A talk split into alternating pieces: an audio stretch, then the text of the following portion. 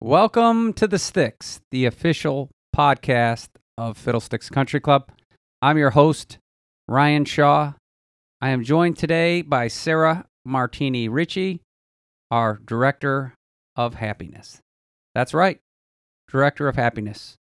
Uh, you don't see that often, but here in the Sticks, you'll see one, and that is Sarah Martini Ritchie.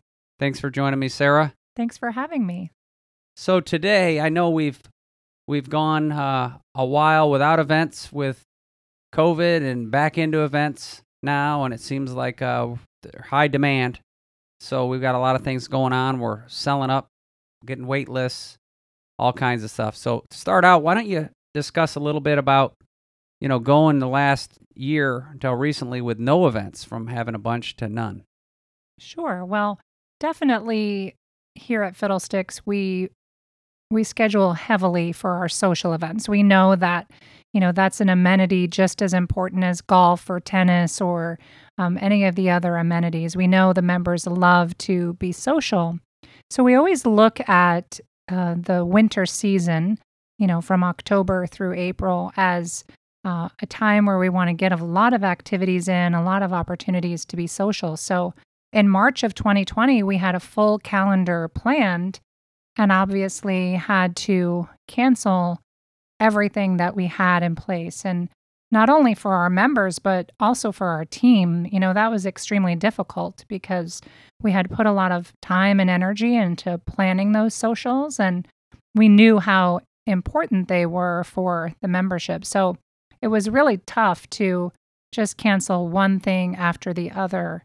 Uh, we felt like, oh, there's a little bit of hope and we might be able to do things. And then they would get canceled again mm-hmm. because of COVID. Um, so it was definitely a lot of um, challenges at that time, juggling cancellations, contracts, um, deposits, things of that nature, and just trying to find ways to be creative about how we can keep the membership engaged, help them to see uh, the value in the club, even if they're not able to come together and go to a party or a big dinner event. Um, and so we started to utilize Zoom for that. Uh, it, it wasn't ideal, of course, but we tried to make the best of the situation, doing drive through events, um, outdoor things that would bring people together. Um, but of course, all the while, just knowing this isn't how we usually do it. And and so just trying to be creative, um, but also keep people's health and safety at the forefront of our minds. Um, and not just our members, of course, but our staff as well. Yeah. And then, um, you know, we probably have close to 100 new families in here since, you know, pre COVID when we shut down for a little while. So we have a lot of new faces, a lot of new people in here that are not too familiar with Fiddlesticks of what we've done before and and the events coming up. They definitely don't. They're they're new and very green as to what the club that they've joined even has to offer. And so it's kind of funny because, you know, when I would give tours before um, COVID, certainly social events and walking around and seeing the energy around the club and seeing people together talking about our culinary program and all of our other amenities, you know, new prospects would be very excited to immerse themselves in it. But many of these new members never even received tours because they were buying homes sight unseen or they weren't able to come down and actually tour because of COVID restrictions. And so they joined, and some of them are, are actually just getting here now. And so it's a whole nother world that they're they're coming into. And thankfully, you know, we have events that are taking place now, and it feels more like it did before the pandemic.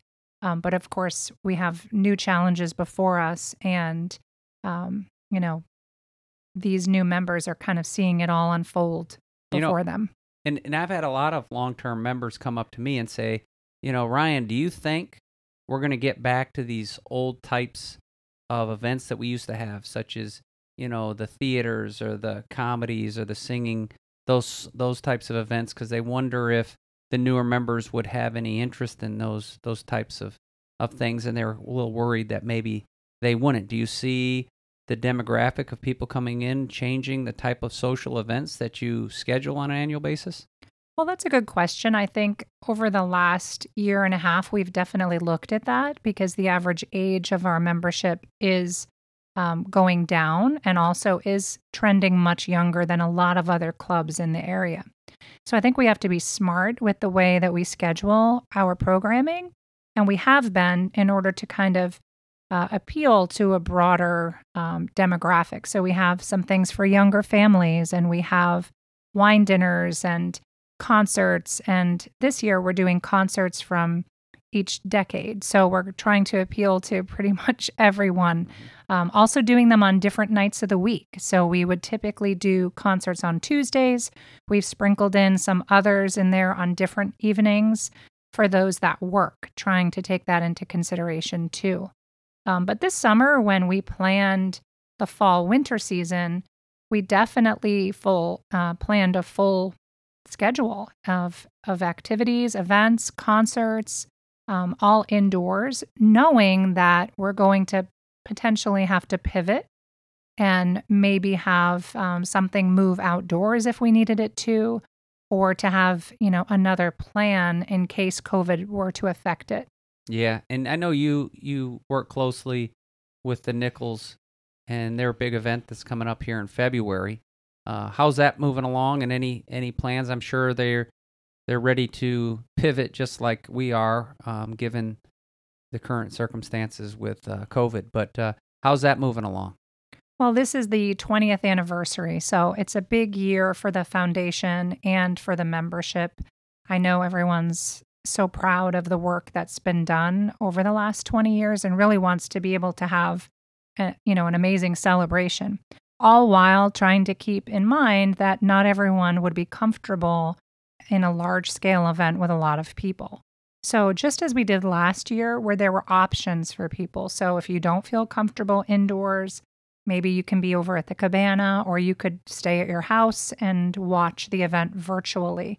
So, there'll be options for, for folks to consider, but still want to have a great weekend and a big celebration for the 20th. I think, you know, with every event pretty much that we've done this year, I've learned we just have to have multiple plans in place. You always would have a plan A and, of course, you know, a plan B. But in the COVID world, you have to have a plan A, a plan B, and potentially a C and a D because it's just constantly changing. And all of the challenges that we face, um, they seem to be continually changing. So it used to be you know, where people are just concerned about being in large groups. Now we have, you know, obviously a shortage of staff and, you know, commodities issues and other things that are greatly affecting our events. Um, and it's difficult to plan for that. You know, you can't um, anticipate that a, you know, a carnival wouldn't have any workers for any of the rides, but as an example, that's what's happening to us with our family festival. So, you know, sometimes you can pivot and sometimes you really can't. There's there's nothing you can do.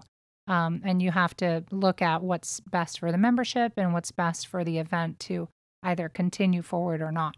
Yeah, and that's kind of been the focus of the club this season is we understand, you know, not only from our standpoint of finding the right staff, but you know whether it's getting the right products or getting you know, if we have to do rentals, is making sure we take care of our outlets first. You know, the cabana, the pub, uh, the dining room, the patio, uh, all of our different outlets first. Uh, that's been something that we've that we've been proud to to continue going, so our members have a place to go. So I know we have uh, a lot of events on the schedule. I know New Year's is coming up uh, right now. So with that being said, I know Sarah, that in the past we've had, you know, roughly 200 people for that event. We're close to 300, and we have a wait list for almost 50. Uh, what do you contribute that to? Well, I think people are excited to celebrate and be together. There's been a lot of, you know, loss of milestones and anniversary dinners and birthday dinners. And, you know, our members are eager to be together and celebrate. So I think, you know, that is part of it. Um, they we didn't have it last year, so they missed out on the fun of New Year's Eve. And so certainly they're excited for that. But also, I think, you know, there's a lot of new people that are coming. So a lot of new members who are really excited to see what our New Year's Eve is all about. They're they're messaging me saying, "What am I supposed to wear? What am I supposed to wear?" because they've never been to it, so they don't know, you know, what our club is all about for New Year's Eve and it's really just, you know, the the perfect way to celebrate. You don't have to get all dressed up. You know, you can be outside, be comfortable. You know, there's air flowing. It's a beautiful setting. The food is amazing. You know, who wouldn't want to be there, of course? Um, and it's it's hard for our team to have to turn away our members. We want them to be able to come to everything, but we've just been very limited this year in terms of space outside and also, you know, rentals because rentals are very hard to come by. Um, and those companies we know are struggling. Uh, we actually had all of our rentals in place for New Year's Eve, and then they don't have any employees to deliver anything. So they canceled all of their orders, and we were left to scramble last week and try to get what we needed. And this is happening to us all the time with our events. It's it's a constant struggle um, you don't know if you're going to get what you need to actually put the event on. You don't know if the glasses are going to arrive. You don't know if the tables are going to be delivered. You may have an order, but you may not get it. And that's just what we see happening in culinary too, where they place an order, but the food just, it might not arrive the day that you need it.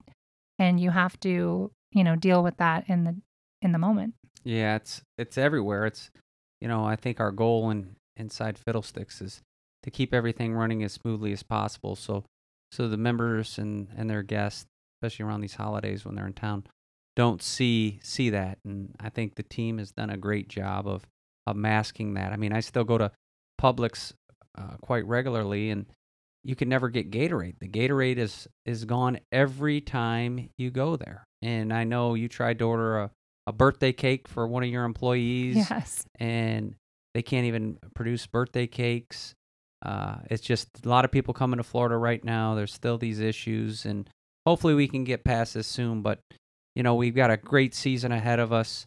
Uh, I know Sarah, you put together a lot of great events. Your team with uh, with the ladies you have working for you, and I know the members really appreciate these events. And it's disappointing that that we may have to turn away some people for for New Year's and sell that thing out. But uh, you know, I guess it's a good problem to have, and it's good that we can all get back together. So, with that being said, uh, I want to thank you, Sarah, for taking a few moments of your time today to discuss these these matters with the membership, and I appreciate the the members tuning in and listening to the podcast. And we look forward to having another one here in the in the next couple weeks. So, everybody, have a great holiday, and thanks for tuning in. Thank you.